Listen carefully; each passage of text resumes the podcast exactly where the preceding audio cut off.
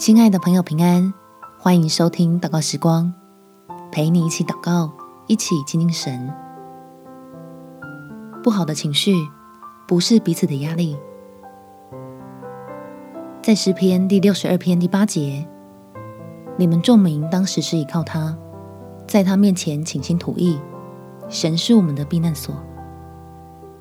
如果身边有充满负面情绪的人，会不自觉或无法自制地用言语、行为来使你的感觉受伤，请先祷告，把自己心里的不舒服跟神说，再凭着信心与神一起用爱回应。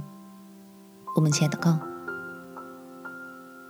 天父，我身边那些本来就不太好相处的人，因为最近遇到了困难，多了一些无可避免的不如意，所以原本的坏脾气就变本加厉。让必须常常跟他们接触的我，同时也承受了不少的压力。求你给我智慧，学会用圣经的话语来抵挡他们那些有意或无意的负面情绪，并且更多的到你的面前倾心吐意，交托自己里面的不痛快，好能保持住该有的理性，可以温和的同理对方的处境。